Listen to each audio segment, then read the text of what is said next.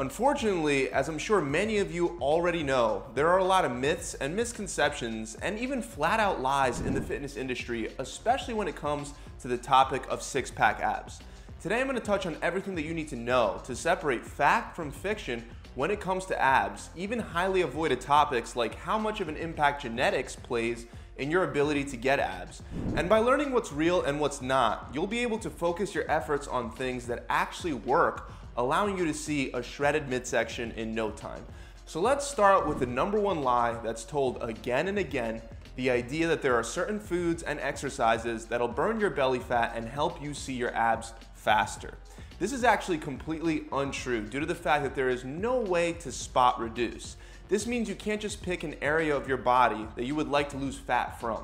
In fact, due to the way that gaining body fat and fat loss works, you're more likely to store fat in your midsection first and lose fat from that area last because your body prefers to burn fat from distal areas like your hands and your face before it starts burning fat from proximal areas like your belly.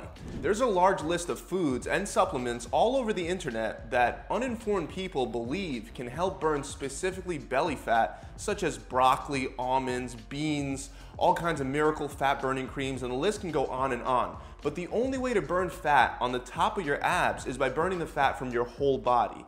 Eating healthy food will help you do this, but there is no healthy food that targets specifically belly fat. Same thing with exercise. In fact, exercises like barbell squats will help you burn more belly fat than exercises like crunches. Again, you cannot target fat burn. Let's move on to number two. You cannot isolate just your lower abs or just your upper abs. There are multiple layers of muscles in your abdominal region, but when most people are talking about abs, they're referring to the rectus abdominis, which is the external six-pack looking muscle. That rectus abdominis is one layer of muscle, meaning that one layer of muscle, both the lower part and the upper part of it, have the same insertion points. This means that when you're doing lower ab exercises, you're still hitting your upper abs, and the same thing goes vice versa. There are certain exercises that put more pressure and stress on one part of your rectus abdominis over the other, but there is no way to absolutely isolate lower from upper. Exercises that are really great for your lower abs tend to also be really great for your upper abs. Next is the idea that if you have a nicely defined six pack, it automatically means that you have a strong core. And if you have a poorly defined midsection, that automatically means that you have a weak core. The strength and functional capacity of your core has very little to do with what it looks like from the outside. Like I said, there are multiple layers to your abdominal muscles.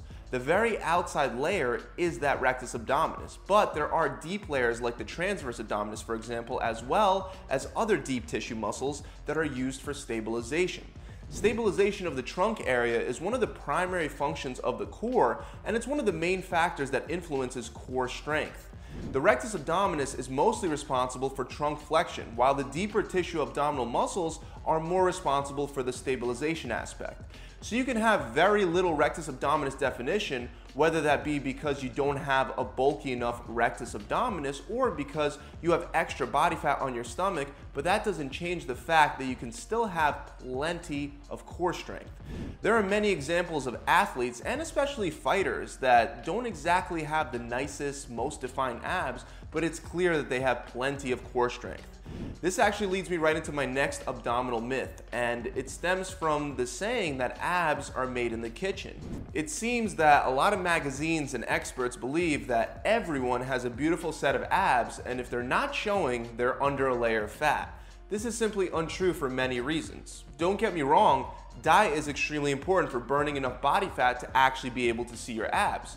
If you do happen to have abs under a layer of body fat, no matter how nice of a six pack you have, if it's covered with a layer of fat due to the fact that you have a poor diet, you'll never really get to see that nice six pack. However, diet and the kitchen is not entirely where abs are made. Developing and growing your ab muscles is just as important as cutting the fat around them.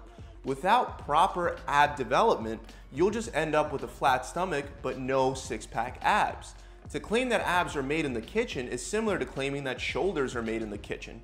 Of course, if you want to see really great shoulder definition, you will have to maintain a low enough body fat percentage, but to create that separation between your shoulder and the rest of your arm, you'll first have to build that shoulder up. Now, this concept makes perfect sense to most people when we're talking about any other muscle but the abs. For some reason, people are under the impression that the abs are some special muscle that grows and pops out differently than other muscles in your body. But that's absolutely not the case. You will have to spend time doing both, bulking up your ab muscles and cutting down the fat around them if you want to see a really nice six pack. And if you want to properly build up your abs, we have to address another myth, which is this idea that higher reps will help you build nicely defined abs better than lower reps with heavier weight. This myth stems from an old school belief that to get definition and to tone any muscle, you should go with lighter weight for higher reps. This myth has long since been debunked. Anyone that knows even a little bit about building muscle understands that the guy that's standing there curling 10 pound dumbbells endlessly is wasting their time. And their biceps are not gonna grow by much unless they increase the intensity of that workout. And even though most people understand this concept when dealing with biceps or legs or the chest or any other muscle, this concept still continues to elude people when it comes to the abs.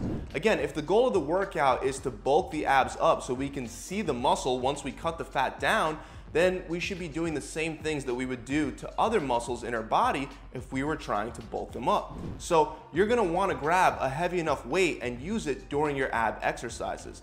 This weight should make the exercise challenging enough to only be able to do roughly 8 to 10 reps before almost hitting the point of failure.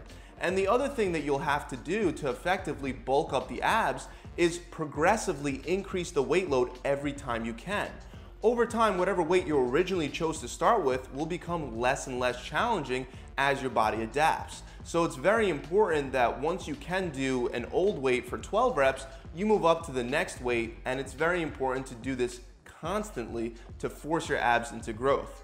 Now, I'm not saying you could never mix in some lighter weight for some more reps, but it's a much better idea to save that for the end of your workout after you've already exhausted your abs with other exercises using the heavier weight that requires more energy and effort to lift.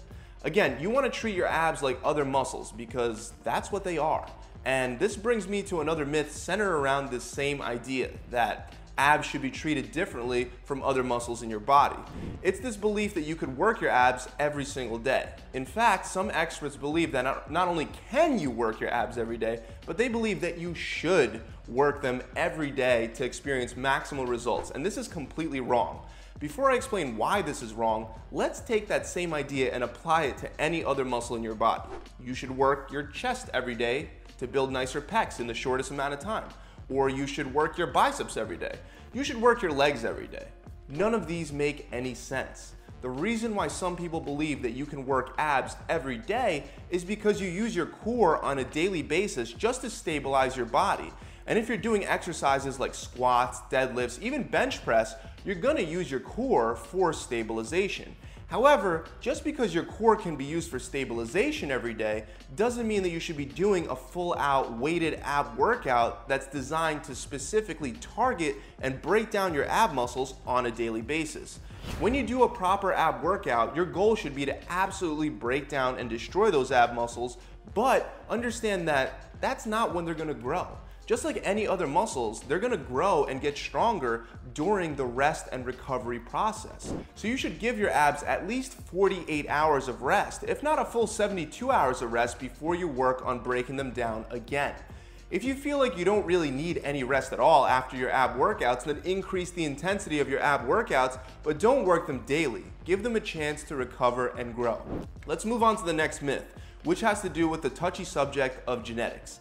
And I just want to be straight up with you guys. It's absolutely a myth that everyone can get perfectly symmetrical eight pack looking abs that resemble the perfect shape of some fitness model. Everyone can build more ab muscle and everyone can burn more body fat to increase abdominal definition, but you cannot control the shape and symmetry of your ab muscles. The shape of your muscle bellies themselves, as well as your muscle to tendon length and even your insertion points are all largely controlled by genetics. So if you have uneven or asymmetrical abs, there's no amount of crunches that you can do to make them symmetrical. That's just the shape of your muscle. Another thing that you have no control of is where your body preferentially stores fat first and where it preferentially burns fat first. I've trained a lot of people that dropped just a little bit of body fat and their abs started coming out. On the other hand, I've trained other people that dieted for over 12 weeks and still could barely see any ab definition. They had a flat stomach, but as far as definition, you can only see maybe the top two abs. This is once again genetic. And this is why some people can see their abs at higher body fat percentages and other people have to get to very, very low levels to have their abs pop out. Again, you can't choose where your body's gonna burn fat. And for some people, the belly area is the very last spot to go. So my point is that you should try to make improvements for yourself and compare your results to yourself because your abs don't have to look exactly the way that somebody else's do in a magazine. Like I said, everyone can improve their abdominal definition. Everyone can burn enough fat to get a flat stomach, and everyone can build more ab muscle. Focus on these things that are in your control rather than things like having a perfectly symmetrical 8 pack that you saw in a magazine. Next, I want to break down a myth that a lot of beginners believe in, and it's that you need special equipment to get nice ab muscles. This is what leads a lot of people to join a gym in order to go through one selectorizer ab machine to the next in the hope that they end up with abs. This is also the thing that generates millions, if not billions of dollars of sales for late night infomercials advertising the next greatest ab machine or product that can slide right under your bed or fit in your closet. The irony is that once you realize that the infomercial ab machines don't work, they do nicely fit in your closet and that's exactly where they'll stay. The only thing you'll need in reality is your body and some additional weight that can make the exercises more challenging for you. That's it. Exercises like decline sit-ups, hanging leg raises, and bicycle crunches, especially when done with weight, will beat almost any ab machine. Speaking of machines, let's talk about cardio machines. Another myth is that you absolutely need to do cardio to see your abs. You can throw in some cardio to help you burn some additional calories, but the number one way that you're gonna burn fat is with diet. And unless you're running marathons, you won't be able to outrun a bad diet. You will need weight training to build your abs, and you will need to diet to lower your body fat percentage. Cardio, even though you can use it, it's not required. And this is very similar to our last ab myth. You can't get abs with a high carb diet. The truth is that there are so many different ways that you could structure your diet to burn fat, get lean, and see your abs. There are plenty of people that are on high carb diets right now that have ripped six packs. Even though you may be able to lose some fat faster with certain low carb diets, it is entirely possible to have abs even with a diet that's very high in carbs. That's it guys, I really hope you enjoyed this video. If you did, make sure you subscribe to this channel. And I know I just gave you guys a whole lot of information and a lot of times when we have too much information, we don't take enough action. And you guys know as well as I do that this stuff will only work if you take action on it. So for those of you that want a done for you step-by-step action plan that'll help you get abs fast, and in fact has my clients losing either 20 pounds or 5% of their body fat in only six weeks while building solid ab muscles, then check out my six week challenge. It comes with a customized diet plan, a done for you 42 day workout plan, and your very own accountability coach to help guide you through the entire process. The best part is by sticking to the plan for a limited time, you could have all the challenge material for free. But the catch is that you have to actually follow the plan. To learn more, you can click the link somewhere around here, or you can just visit my website directly at gravitytransformation.com. See you guys soon.